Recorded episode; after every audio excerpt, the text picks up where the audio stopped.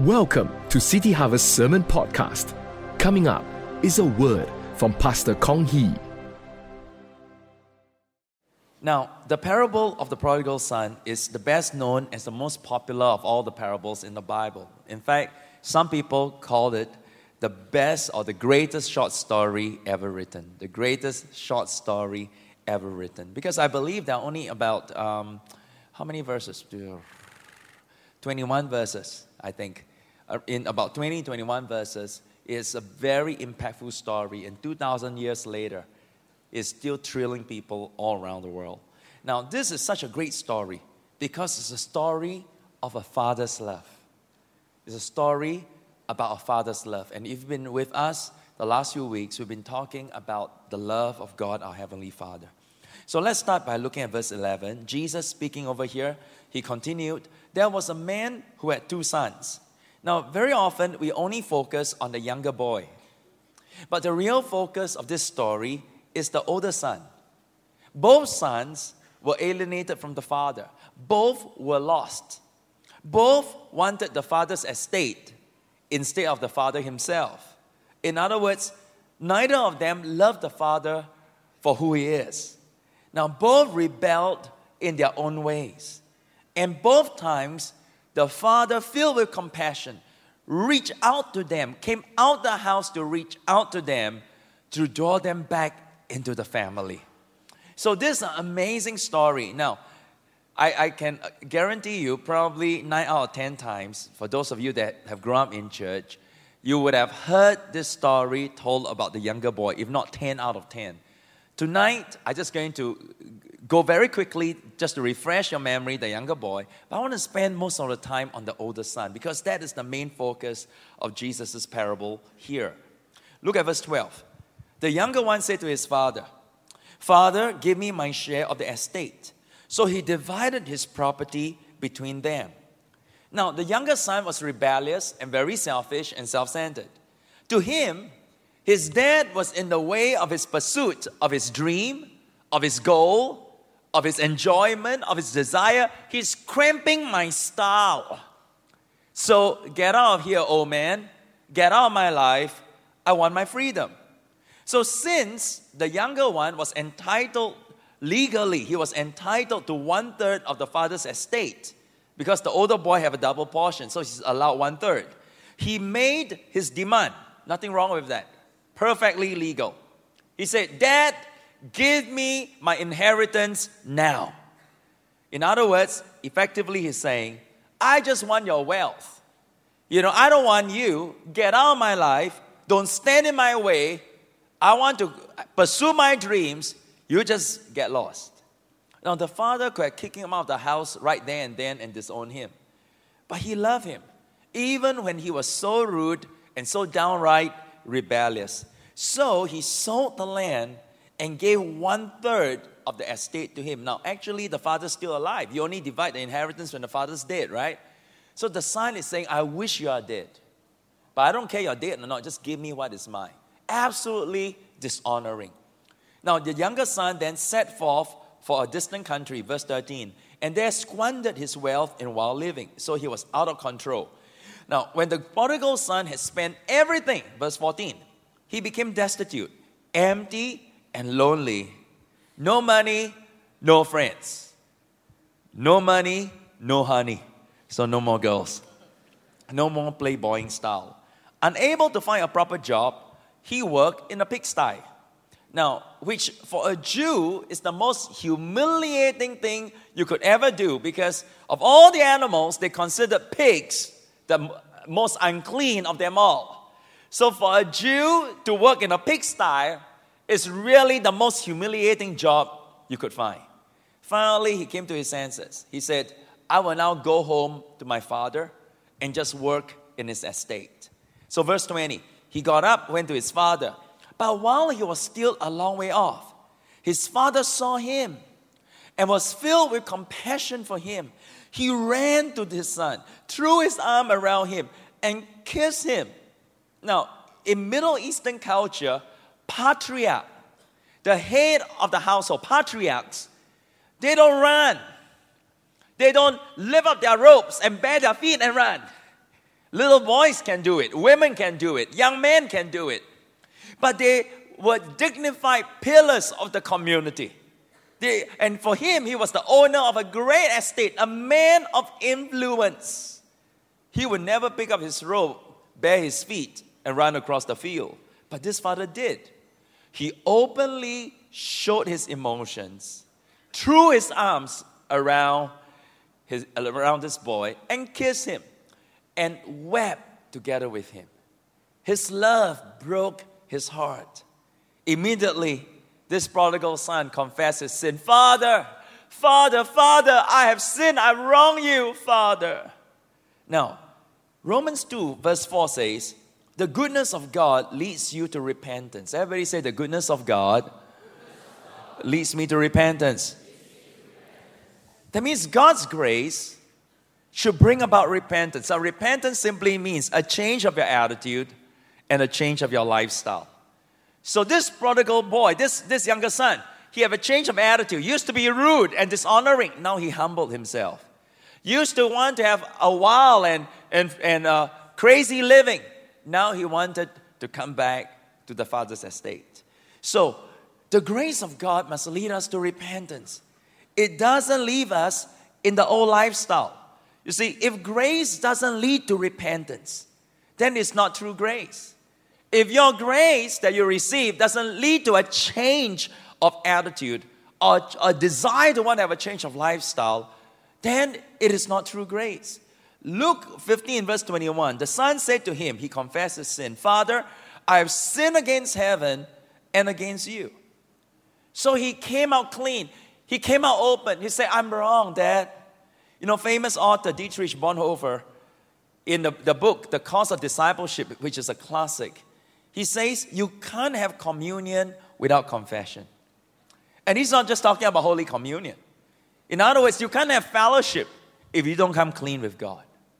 Now, in fact, you know, if, if, if you know you're sick, you can go and see a doctor, right? But if you don't know you're sick, then you won't. And you may die in your sickness. So it's important that if we have wrong, then we must come before the Lord in repentance, in confession, because Repentance is the key to forgiveness. Now, as amazing as God's mercy and forgiveness is, true grace never leaves us in the old lifestyle. The grace of God changes us, calls us into a new life, into a new surrender to become disciples of Christ. How many of you want to be disciples of Christ? So, in other words, we forsake the old life, we carry our cross and follow Jesus. Now, in verse 22, let's go on. But the father said to his servants, Quick, bring the best robe and put it on him, put a ring on his finger, and sandals on his feet. Now, this young son thought, I'm going to work for my forgiveness. The dad said, No, no, no.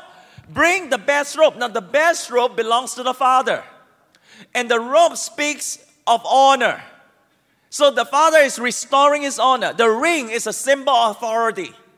And the sandals speaks of freedom because slaves in those days don't wear shoes. They walk around barefooted. So the Father is saying, Don't think you can work for your forgiveness. It's free. My grace is free. I'm going to restore you back to your honor. I'm going to give you authority. I'm going to make you the head and not the tail. You're going to be seated in the heavenly places. And I'm going to give you freedom. Oh, come on, give the Lord a big hand. Hallelujah. Amen.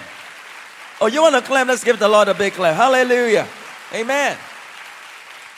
But that's not all. Look at verse 23. Bring the fatted calf and kill it. Let's have a feast and celebrate. For this son of mine was dead and is alive again. He was lost and is found. And so they began to celebrate. Now, in those times, fattened calves were served only on very, very special, rare occasions. So it was a, a very big public event now. And a fatted calf can feed 70, uh, 60 to 70 people. So it is not just any party it's a complete celebration for the whole village. Now, the parable of the prodigal son shows us the love of God the Father. You see, a father's love that is so compassionate, so gracious, so merciful, so awesome, that nothing you can ever do, no sin, wrongdoing, evil you can ever do, that can stop him from forgiving you and restoring you. Or oh, say amen. Like they say, nothing you can do can make him love you more, nothing you can do can make him shut the door. God loves us. Give the Lord a big clap one more time. What a great Heavenly Father we serve. Amen. Praise God. All right. That, in a nutshell, is the first part. But that is not the main part. You see, that's not the end of the story. I, I went through that rather quickly. The true focus of this parable is not the younger son, but it is the older brother. Turn to your neighbor and say, Here comes the good part. Right, right, right. The older older brother. Okay, so in comes the main actor. So this is the lead actor. He walks in. Luke 15, verse 25. Meanwhile, the older son was in the field. When he came near the house, he heard music and dancing. Now, very interesting. The word older in the Greek is this word presbyteros. Hey, didn't I hear that word before? Yeah, you did a few months ago when we did church introductory class. Presbyteros is where you get the word elder or 长老. That means a leader in the house. So this older son is a leader in the father's house. Okay? And he was out in the field working very hard. He came back. He heard music. He heard dancing. So, verse 26, he called one of the servants and asked him what was going on. Your brother has come, he replied. Your father has killed the fattened calf because he has him back safe and sound. And the older brother became angry. He became what? Angry and refused to go in. So his father went out and pleaded with him. So when the elder brother heard that his younger brother has, has returned and has been reinstated by his dad, he got furious. What is this good for nothing brother coming back? What? He squandered all the estate. Now he wants to steal my estate? He wants to eat into my inheritance? He was angry. All right? Now, it was his turn now to disgrace the father. Customarily, the older son must always be the MC, the captain, the, the, the master's uh, chief of ceremony for the feast. He's supposed to help the father serve the friends, serve the guests. He's the event coordinator, he's the master of ceremony. But he refused to go into the feast. The biggest event the, the father has ever held in public, he refused to go in. So he's publicly casting a vote of no confidence on his father's action. I want everybody to know I don't agree with my own father. If he's living in our time, he may write a memoir, a kiss and tell, tell it all, wash dirty linen in public. He may go into the blog and write things on AsiaOne, whatever, you know. Now, by his action, he openly embarrassed and demeaned his father in front of the entire community. But the father loved him deeply. So he humbled himself. He came out of the feast and begged him, pleaded with him, Please, son, don't, don't behave like this. Please, you're embarrassing me. Please, come in. I love you. Please don't do this. Don't do this to us. Don't do this to the family. Don't do this to yourself. Come in. But the other, but the older boy resentfully, stubbornly refused to go in. I will not come in. I'm not going to come in this time. All right? I'm not going to listen to you. How angry was he? I want you to see how he answered his dad. He answered his dad, he answered his father, Look! He refused to address his dad in a respectful way. Now, you must remember they are Middle Eastern. So they will call him master, Lord, esteemed father, daddy.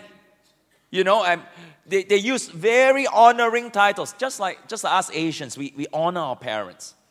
But instead, they say, Look, hey, you, look, I'm talking to you. You know, I mean, he's so rude to his own father. And it was done in full view of the public for all to see. Look, all these years I've been slaving for you and never disobeyed your orders. Yet you have never gave me even a young goat so I could celebrate with my friends.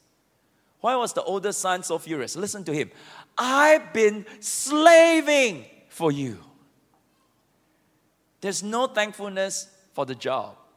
There's no gratitude to be involved in the ministry with his dad. You see, no joy, no love whatsoever in his tone. To him, I have worked like a slave for you. And then what he says, I have never disobeyed your orders. Now, all his words were dripping with resentment. He was deeply angry and bitter. So bitter was he that he became unforgiving and judgmental. I have never dis- disobeyed your orders. Now, listen the issue here is not obedience, the issue here is not the hard work. The issue here is relationship. Everybody say relationship. The older brother had no relationship with his father. There's no love between him and his dad. Now, look at verse 30. And when this son of yours who has squandered your property with prostitutes come, comes home, he was so resentful of his younger brother, he didn't even want to consider him his own brother anymore. This son of yours, he refused to address his dad, he refused to call his brother his brother. In other words, look, look, look, he has brought himself out and cut himself off from the family. You, you guys are you on one side, I'm on the other side. So here you find that this that a wedge came in. He was so resentful. Now, 1 John chapter 2, verse 9 says, He who says is in the light and hates his brother is in darkness until now. My prayer is that none of us in this room will ever hate a fellow brother or sister or hate anybody in God. Yeah? Because if you hate someone, especially your brother, you're walking in darkness. Right? So he saw his brother's return as a threat to his own inheritance. Why should I share my portion, my share of the inheritance? He already squandered his. Now what? He want to encroach into my? You think I want to share? You got to be kidding. Now raising his voice, he shouted even louder now. What's more, He's been sleeping with prostitutes. I mean, look at him. I am, I live a morally strict, disciplined, holy, upright life. Not like him. A prostitute, a, a, a, customer of prostitutes. He felt morally superior to his younger brother. Yet to Jesus Christ, this elder brother was equally lost as the younger brother. Equally lost because he had no more love relationship with his dad. Somewhere along his growing up years, as he learned to serve, as he learned to become morally upright, he lost the first love. He lost that love relationship. He lost that intimacy with his dad. Then he, here he expressed his main grievance. His main grievance. You never threw a party for me. I worked so hard. I sacrificed so much. I live such a morally strict life. I don't go clubbing, I don't go pubbing, I don't drink, I don't smoke, I don't gamble. I fast, I pray. I give my tithes and give the building fund. I'm so strict. And yet, you never once celebrated with me. And then verse 30 you kill the fattened calf for him. He had no assurance of the father's love. I slog and I slog and I slog and I work and I work and I work for you and you never showed me any love. I guess I'm not good enough for you. Huh? I guess I'm just not good enough for you. See, in the mind of the older son, what do you think is this picture of the father? The father to him is a unappeasable dad, unappeasable God, unappeasable dad whom takes and takes, demands and demands, expect us to sacrifice and sacrifice. And when all is done, at the end of the day, nothing is ever good enough for Him. Is that how you think about God in your mind? Every service, very quiet, just like right now, except little babies, but that's okay. Our mouth for babes, they declare praises. Hallelujah. You know, is that how we think about God? Man, the day I step into the kingdom, I work from morning to night. I got to do this. I got. To, I am so strict on myself. I don't have any fun. You know, I don't even take a drop of liquor anymore. I, I don't go to the movies. I don't listen to pop music. I sacrifice and sacrifice and do follow up and attend meetings. And I guess nothing I do is good enough for this Father. Let me tell you, our prayer life can be likened to our dealings with three kinds of people. Three kinds of people. Let's relax. Turn to your neighbor say, just relax, just relax. Yeah, let's say something more funny. Okay, something more fun. You're very, too serious right now. You make me serious. You make me edgy, all right? Okay, you know, it's like our, our prayer life is like dealing with three kinds of people. The first kind is a business associate you don't like. The second one is uh, a friend you don't mind hang out with. Third one is a lover that you are in love with, who is also in love with you. Three kinds. How many of you know when you converse with your business associate whom you don't like, I can guarantee you in your conversation, it's always formal and goal oriented. Okay? When you want me to pay the money, when can I get the stock? All right. Uh, what about the warranty? What about the insurance or freight? Everything is okay. All right, fine. We sign, shake hands, win-win. Okay. You don't, you don't, don't, don't play me out. All right. I won't play you out. Okay. It's always goal oriented. It's always formal. There is no room and no time for chit chat, and you don't want to chit chat. You don't like him. now, with your friend, you may share your problem sometimes, and hoping if you do share, you get some good advice or some prayers. But with the person whom you're in love with, there is no agenda. Right? I mean, you talk about everything. Sometimes sweet nothings. That means you're talking about nothing important. and the fo- and, and the focus is is all the focus you, you, you talk about how beautiful the person is to you. And the conversation usually veered towards affirmation and towards adoration. I adore you. I admire you. You're so good. You're so great. I mean, with the person whom you're in love with, the conversation is very different. Now, the elder brother type of Christians can be very disciplined in their intercession. I pray one hour every day. I got a whole prayer list, you know, but not much joy in their prayers. In fact, the elder brother type, they usually have not much of a private prayer life. They pray because they need a miracle from God. They have needs. Better pray to grow the church. Better pray because so and so is dying of cancer. Better pray because my business needs a breakthrough.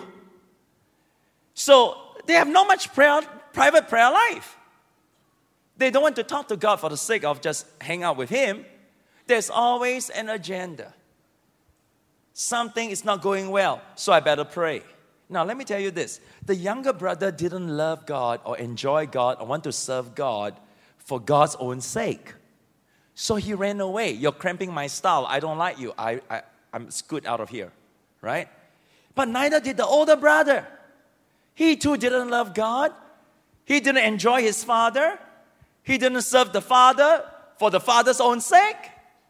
He may be morally very disciplined, work very hard to obey him, but he's still alienated in his relationship with his father. And when the elder brother had an opportunity to make the father happy by going to the feast, he refused Because making my father happy is never part of my goal. Now, in fact, he will do everything he can to hurt the father and resist the father. You say, look, if not making the father happy is your goal, then what is your goal? I mean, why do you work so hard? I mean, why do you serve from morning to night? Why do you sacrifice so much? Why do you obey all the commands if your goal is not to make the father happy? I can tell you this. Usually, why do people work so hard? Older brothers obey. They obey even God to get things, get blessings, get success, get riches, so that my business is blessed, so my company will prosper, so I have good luck in my home, so that I can have a ministry, I become famous, I be an elder, I be a pastor, I have a position, people respect me, I have the anointing, so I can become great. People obey God for happiness. We obey for significance. I want to have a destiny. Even if the destiny is not what God wants you to have, I don't care. I just want my destiny. I want fulfillment. I want to know I'm, I have a life of purpose. So they don't obey God to get God Himself. In order to resemble God, to love God, to know God, to delight in God, to enjoy God. So actually, they are just as lost as the younger brother type. I mean, the older brother type just as lost as the younger brother. They both have no relationship, except the older brother is more clever and more skillful to hide it inside his heart. The younger brother show his rebellion openly because he's not so smart. He's not so, he's not so skillful yet. You know, when he's confronted, he won't know, oh, Father, please give me another chance. You know, I'm trying. And you know, he, he had not learned how to say the right things yet. So he's more skillful to cover up. But he's just as lost. But look at the father. Chapter 15, verse 31. My son, the father said. The father called him my son. In Greek, it's the word teknon, which is a most loving, affectionate term. If the father is Hokkien, and attended a Romanized Hokkien course, he would say, Boy, ah, boy, boy. He called him by the most affectionate term. Listen, as a patriarch, right there and then, he could have disowned his boy on the spot. You insolent, proud, arrogant guy. I disown you right now. He could have done that. But instead, he responded with amazing tenderness My son, my son, you are always with me. Everything I have is yours. Now, the father was telling the truth because every cent that is now remaining in the family's estate belongs to the older boy. The younger son has taken everything away already. So every rope, every ring, every fatted calf, every fatted calf is really his by right. Now, what was the older son looking for again? For all the hard work and obedience, happiness, significance, fulfillment, right? All those could have been found in a love relationship with the father.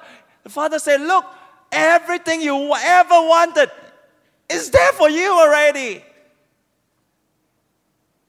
that love relationship would have guaranteed him everything. In fact, he would get an eternal treasure. Jesus says, Where neither moth nor rust destroys, and where thieves do not break in and steal. When you have a relationship with your Father God, you can get true riches of heaven that will last forever and ever. Can you give the Lord a big clap? Hallelujah. Oh, come on, let's give the Lord a big hand. Oh, you want to clap? Let's give the Lord a big clap tonight. Hallelujah. What is the theme of this parable? The theme of this parable is relationship. Everybody say relationship. Relationship with God our Father. Now, what kind of image you have of God in your mind. Because the image you have will determine how you respond to Him. The younger son has an image of a strict, austere father who is cramping his style, stopping him from the pursuit of his dream, his happiness, his enjoyment. But he soon discovered his father was loving. His father was forgiving. His father was empowering. Remember, I told you he thought the father is going to stop him in his pursuit of his dream. Actually, the father is going to empower him more. The father gave him honor. The father gave him authority. The father gave him freedom. Sometimes I meet Christians and they say, Oh, I don't want to come to church. Church will cram my style. You know, God will cram my style. I'm creative. I'm free spirited. Guess what? When you come to the house of God, you're going to get the anointing, and the Holy Spirit is going to give you new visions and dreams. And Elohim, the creative God, will give you greater freedom to be creative. Oh, you want to clap? Give the Lord a big hand tonight. Hallelujah. Now, the older boy's image of God was an unappeasable God who only takes, who only demands, who only want you to work and obey and sacrifice and then give nothing back in return. Not realizing that when you have a love relationship with this Father, everything you ever wanted, everything you ever dreamed will be freely given to you. So, the big question, okay, don't look down your notes, don't hide in your notes, look at me right now. Question Are you the younger son type or the older brother type? All those that younger son type, put up your hands right now. No, don't put up your hands, right? Which type are you? Maybe some of you are the younger brother type, a little crazy, yeah? A little wow, you know, a little too many extra tattoos in hidden areas. You know, and, and you tend to like to fool around with the grace of God. you are a little bit on the wild side. But then maybe some of you are the older brother type. Very serious, very strict. I don't drink, I don't smoke, I don't listen to radio, no pop music, I don't put on makeup, I don't color my hair, I don't wear jeans with holes. If my daughter wears skirt, it's got to be five inches below the ankles.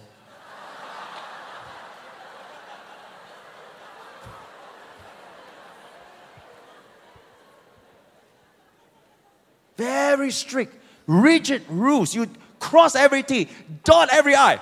Older brother type. But I have suspect most of you here, you tend to flip flop between older, younger, depending on the season. Maybe you start off as a younger brother type. Wow, free spirited. And then you experience the grace of God. And then as you learn to serve God, as you learn to grow in God, as you learn his moral principles, suddenly you become older brother type. now you even obey rules that God never said before. Right? Right? I mean, older brother type. Very critical, judgmental of everybody. Hmm. Look at all the young people in the church today. what kind of music are they listening to? Or maybe you started off as the older brother type, very strict, very rigid. And then you're disappointed. Huh? Where's the healing? Huh? Where's the pay increment? Huh? Where, where, how come, how come my life is in a mess? You know, and, and, where are all the financial provision? And, and you said, what? Uh, what's the point of working so hard, serving so hard, sacrificing so much? At the end, what do I get? So you swing to the other side. Why you care now? Just do anything you want. Uh. Right? I mean, so strict, pray for what? Prayer is works. Huh? You know, give for what? At the end, who benefit, huh? You swing to the other side. You started one side, you go the other side. the thing is, both are equally lost. Both because both have lost their love relationship with the Father. But the beautiful thing here is this the Father loved them, and He went out of the way to reach out to them and draw them back. You know, this week, earlier this week, Pastor Phil Pringle talked to all our staff and all our SOT students. And he talked about his courtship with Pastor Chris. Yeah, so it was really fun. You know, he, they've been married 40 years. So he said that when they were teenagers, they started dating when, when I think he was 16 years old, and Chris was 14 years old, I think. And Dale is getting excited already. Yeah, okay. Suddenly he woke up.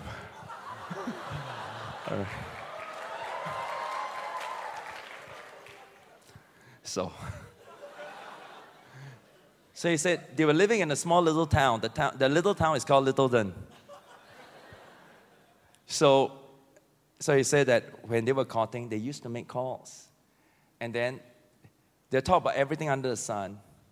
And then they'll call each other so many times on the phone. And then Pastor Phil say sometimes he would call, and then Pastor Chris would say, What do you want to talk about? You just talked five minutes ago. He said, I don't know. What do you want to talk about? I don't know. I talk whatever you want to talk. and, and when they run out of things to talk, you know, you put down first. I put down if you put down first. We count three, then we put down, okay? One, two, three. Hey, how can you now put down? I'm waiting for you to put down.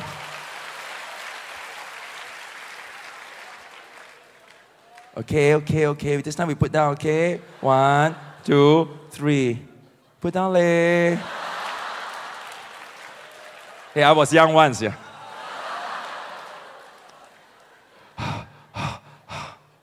What's that? My breath. E toto.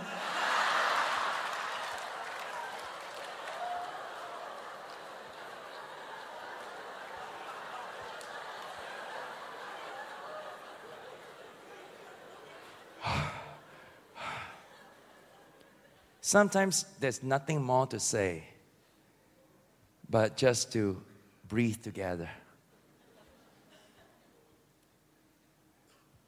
And guys, listen.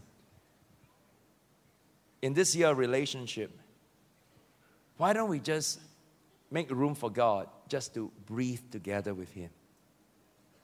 No agenda, not praying over your prayer list going through all the intercessory needs, just getting close. Let me tell you, God our Father is not just a sermon topic.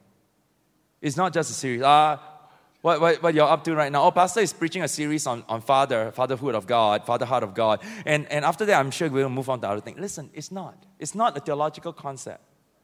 It's not an idea, oh, God as a father. It's a theological idea. And sometimes we fall in love with the idea of being in love with God. We're not actually in love with God, we're in love with the idea that we can be in love with God. Loving God means I'm going to develop an intimate relationship with God, my Father. Like Mary sitting at the feet of Jesus, choosing the good thing, doing nothing, just desiring to be close to Him. Let me tell you, I work very hard. My schedule is inhuman. And, but every week, every day, I miss God. And I need to spend time with Him. I need to, sometimes I don't know what to say. Just breathe with Him. God. It's always been like that since since I was young. God's my father. So I, I thought it'd be fun. Let me show you. Let me show you some of my early things. So you know it's not just a theory. This is my first Bible. Look, this is my first Bible. I bought this in 1975. It's a, at that time, 1970, $50 this Bible. Genuine leather, okay? You know, I, I was so young at that time. Under the front page, presented to Kong Hee by God. Nobody bought for me, so I said, God gave me this. It's a RSV Bible, Revised Standard Version. And look, I, at those, in those days, they didn't have tabs, so I put in those tabs very carefully. And I, I colored almost all the pages. Look, look at this. I colored all the different pages.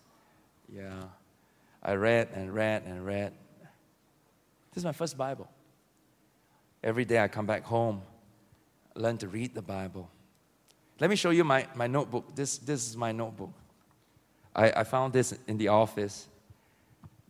3rd of September 1983.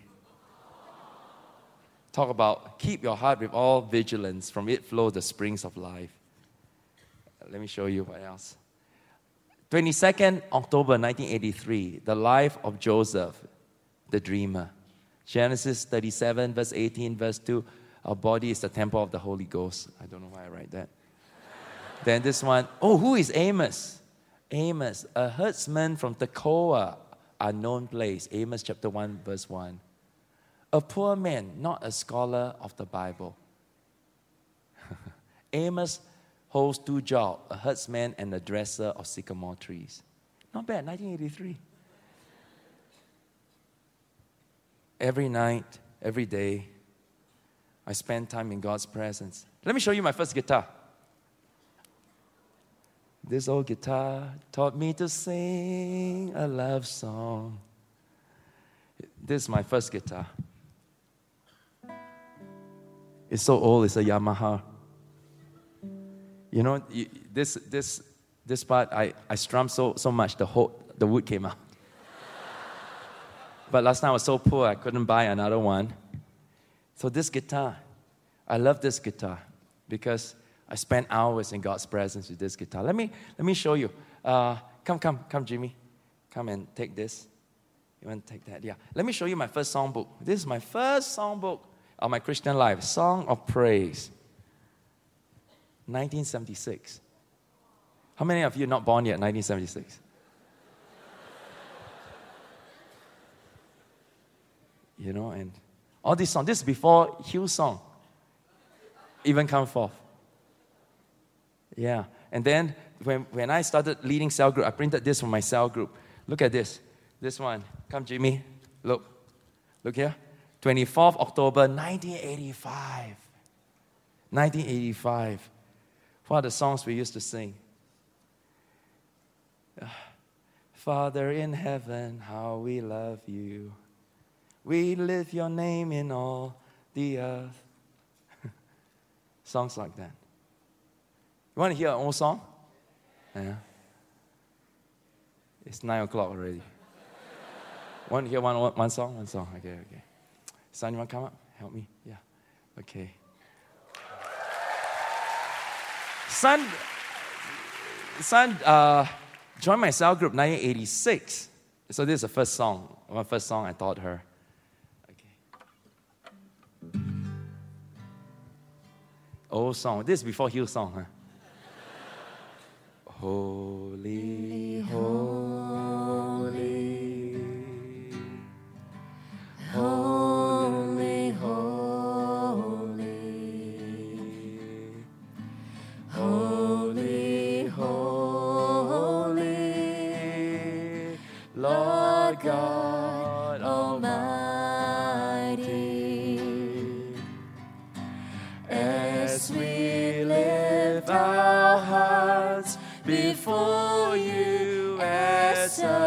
token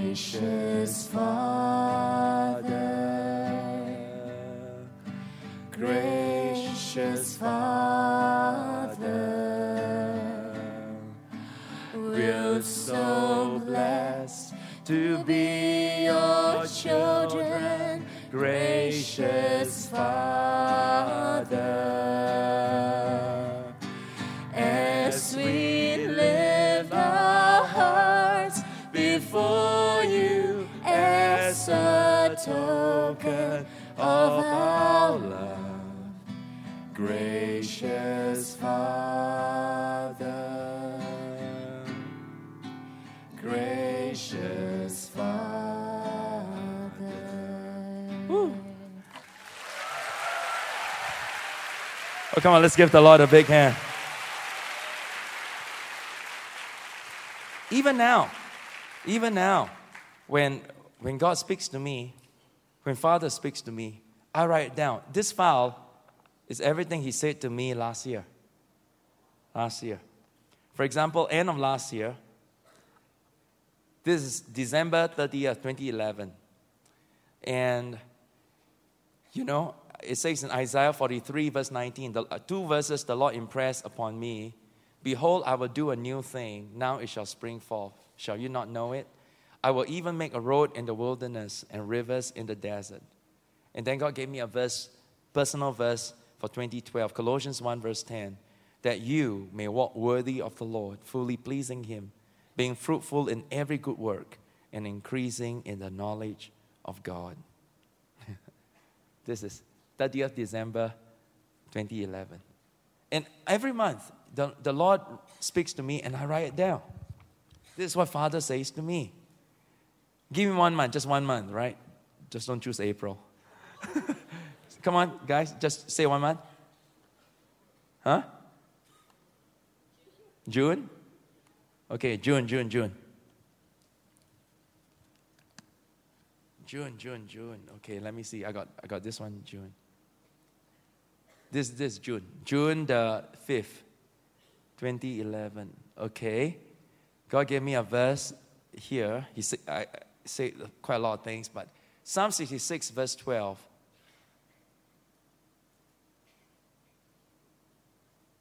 Oh, okay, he says, good verse.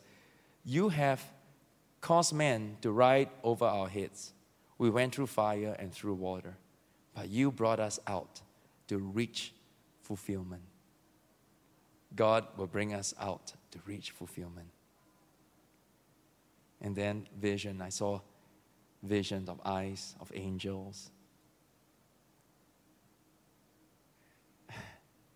God is almighty. This one. God is almighty and God controls everything. The painful road I have walked has been quite long but I trust in the Lord. And God has given the victory. That's the answer. So these are things that God said to me. I just write it down. You know, I, I fast. Uh, many people always ask me, Kong, why do you always fast, Pastor? You're always fasting. So sometimes I feel bad because I don't know what to say. So I always tell them, I give them excuses. I say, you know why I'm fasting? I'm fasting for this person, I'm fasting for that person, I'm fasting for this healing, for that miracle, I'm fasting, fasting. But let me tell you the primary reason why I fast. I fast to have a consciousness of God all around me. I fast because I just need God. I just want to feel close to the Father. So to me, fasting is the way I enter into that.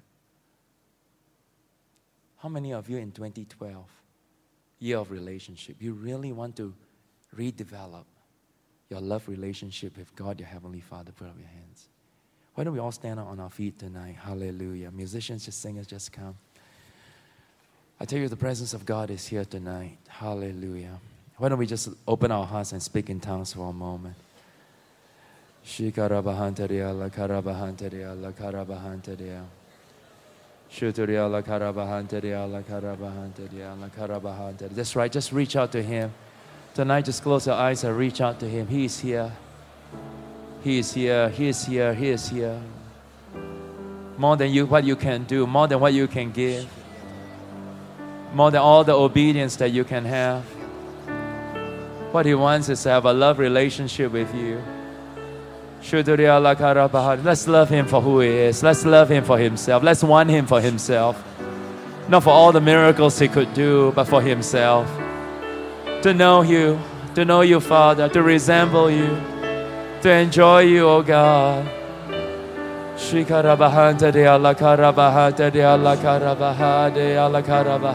worship Him. When the music fades, all is stripped away, and I simply come, longing just to bring something that's of worth that will bless your heart. I'll bring you more song in itself is not what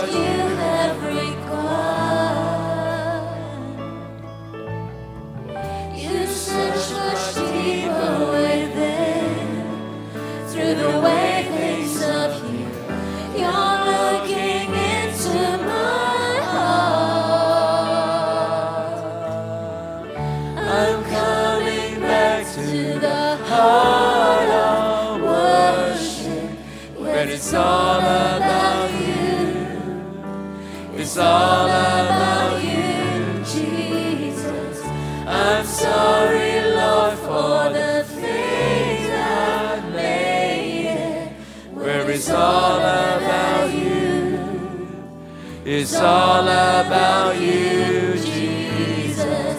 I'm coming back to the heart of worship, where it's all about you. It's all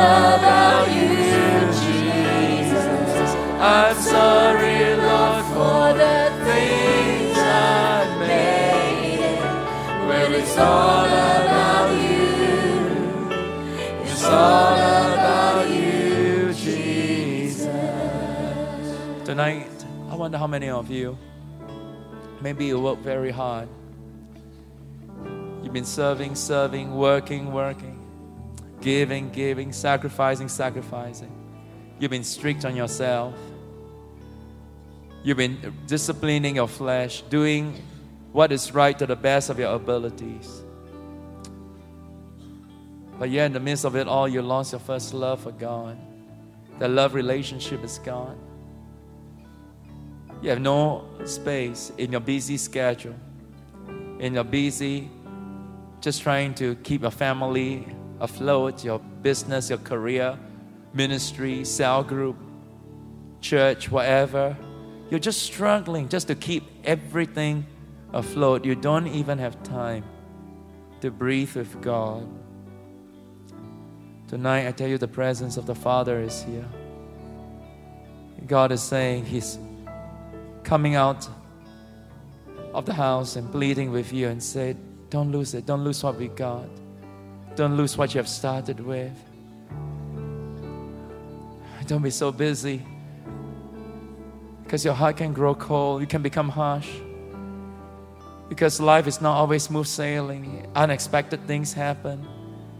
And when unexpected things happen, you can become angry, you can become bitter, you can be resentful because you lost that relationship with me. I wonder how many of you tonight, maybe you feel that your love relationship with Jesus, with God, especially with God the Father. Listen, Jesus has come to bring us back to the Father. And your relationship you have with the Father has just grown cold. It's been a, quite a while that you even have a chance to breathe with God the Father. Where you just sit down and worship Him for no agenda, just to enjoy the consciousness of His presence. You say, Pastor Kong, that's me. I don't want to be the younger son type, but I also don't want to be the older son type. I don't want to lose what I had. God loves me. Father loves me. I want to come back into His presence. If that's you, wherever you are, we just lift our hands all over this room right now. Just lift up your hands. If that's you, if that's you, you're on the brink of losing that relationship, that private fellowship with God. Just lift up your hands.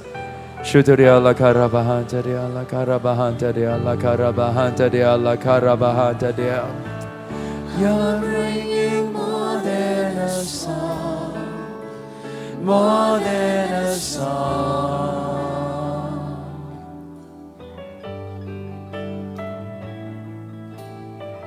I bring you more than a song, more than a song.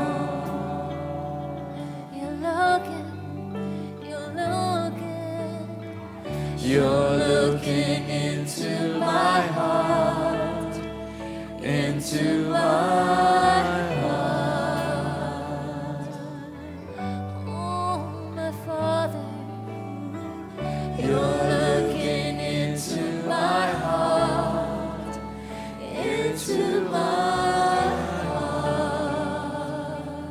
Tonight can just sense God the Father, He just misses you so much. So much. Sense God just some of you He just misses you so much. Tonight I want to I want to pray for the elder brothers. I want to pray for those of you who are in maybe you're connect group leader, you're cell group leader. Maybe you're a PCGL, maybe you're a ministry leader. Maybe you're a church staff. Maybe you're even a pastor. But man, you work so hard, sacrifice so much, so tired. Yet you feel God is so far. And I, I know you, we all want our promotion. We, we want to be recognized by God. We want to be people of destiny. We want more of the anointing. But you know, all those things we can have if we just have the one right thing. Mary chose the one right thing, He chose God. Tonight, let's not choose the ministry, let's choose God. Let's choose to love Him all over again. Let's choose to just enjoy Him all over again for who He is. Tonight, we're going to sing this song from the beginning. And I want all those who are in leadership you are a connect group leader, you are cell group leader, you are ministry leader, you are staff, you are a pastor, you are a zone supervisor. Tonight, I don't need any catcher. Tonight, I don't need any usher. Tonight, as we sing this song from the beginning, I want you to just come. Everybody's just going to stand as close as we can to the front. Because you know what? We are family. And we just want to come and humble ourselves before God and say, God, all we want is you. Father, all we want is you. So I count to three, you come. One, two, three. Just come. All the leaders and above, you come, right? All the ministry leaders and above, you come. Come as close as you can. Just come before the Lord. When the music, when the music fades, all is stripped away, and I simply come,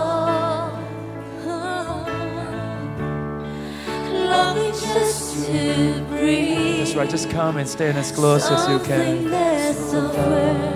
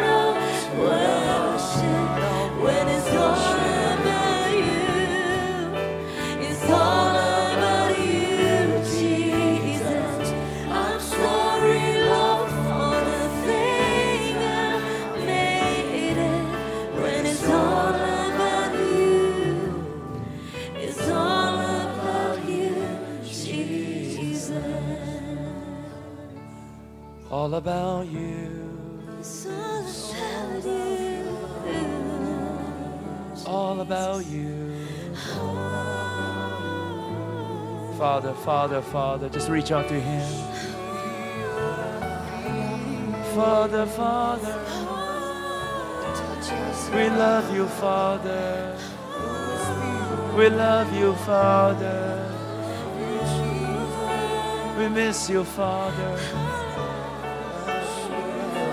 We want to know you more, love you more. Just worship just worship Father.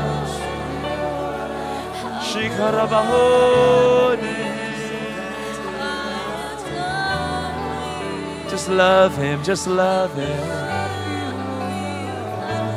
No agenda, just love the Lord. Everybody in this hall, just lift up your hearts. Just love him, love.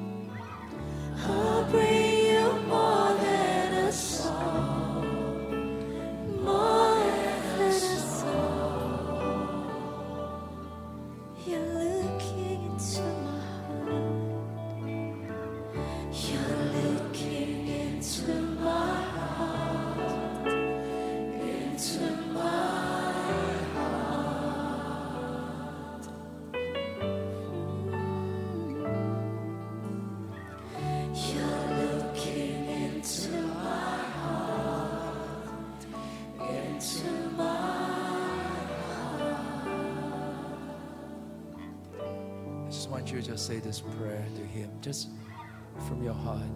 I want you to just say, Father. Father, Everybody in this room, right? We say, Father, Father, I miss you. I miss you. I want to be alone with you. I want to be alone with you. I want to breathe with you. I want to breathe with you.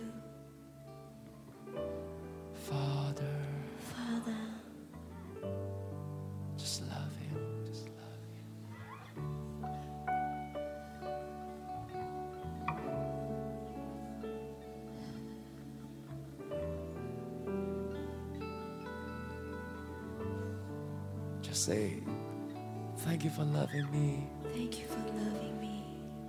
Thank you for being so patient. Thank you for being so patient. I'm sorry to keep you waiting. I'm sorry to keep you waiting. Father, I love you. Father, I love you. I need you. I need you. Draw me close to you tonight. Draw me close to you tonight. Lift up your hands and talk to Him right now.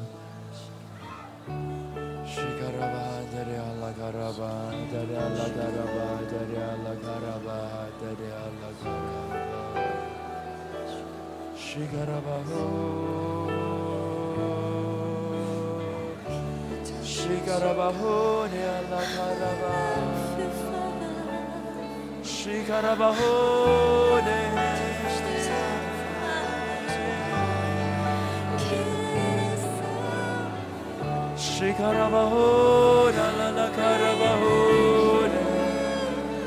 Father, Father, Father. Father, Father, Father, Father. Father, Father, Father.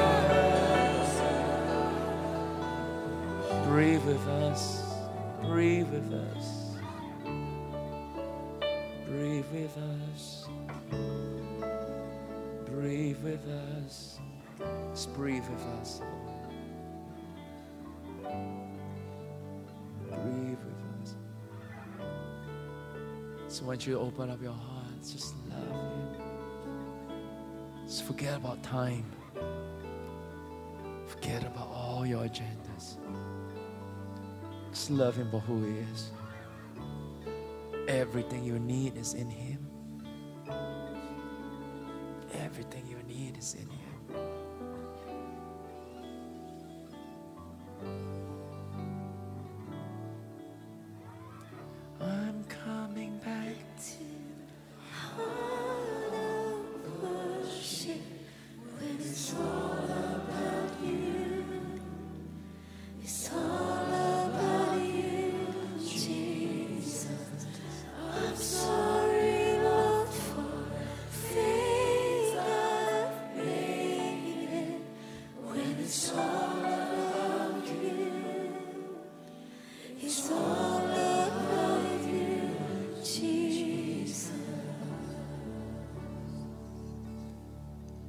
You just lift up your hands to God? Just send your love to Him.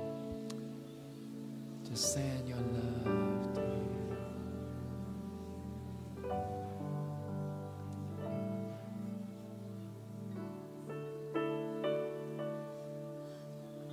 Just receive His love. Just receive His love.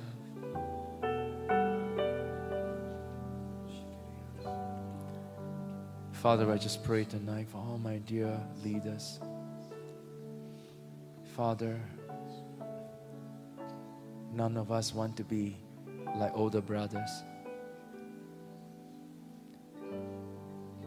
We just want to come into your warm embrace, always close to your heart. Father, just don't let us go. Hold our hands draw us tight. When we are distracted, Lord, just reach out to us.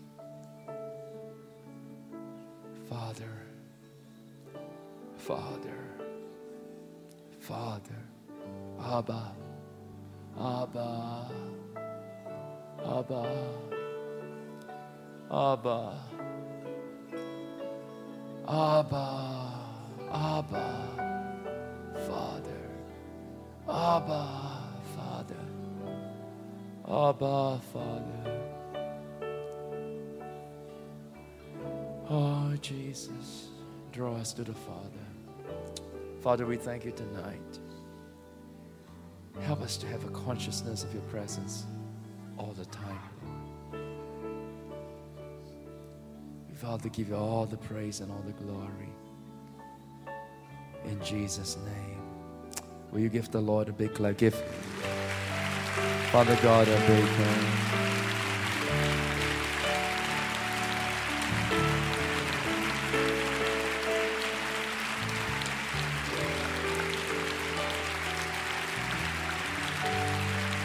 That's right, just love Him, just love Him.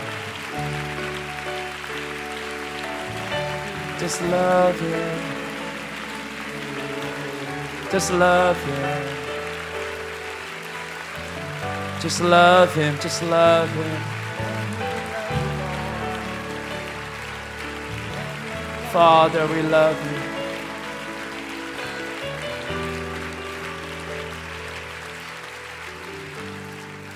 Tonight, why don't you just give your neighbors a big hug and just say, Father, God loves you. Why don't you just do it right now? Amen. God bless you. Have a great night, okay, guys? Spend some time this week. Make room for God. God bless you. Have a great night. And that's the end of this week's podcast. We'd love to hear your thoughts. Email us at connect at chc.org.sg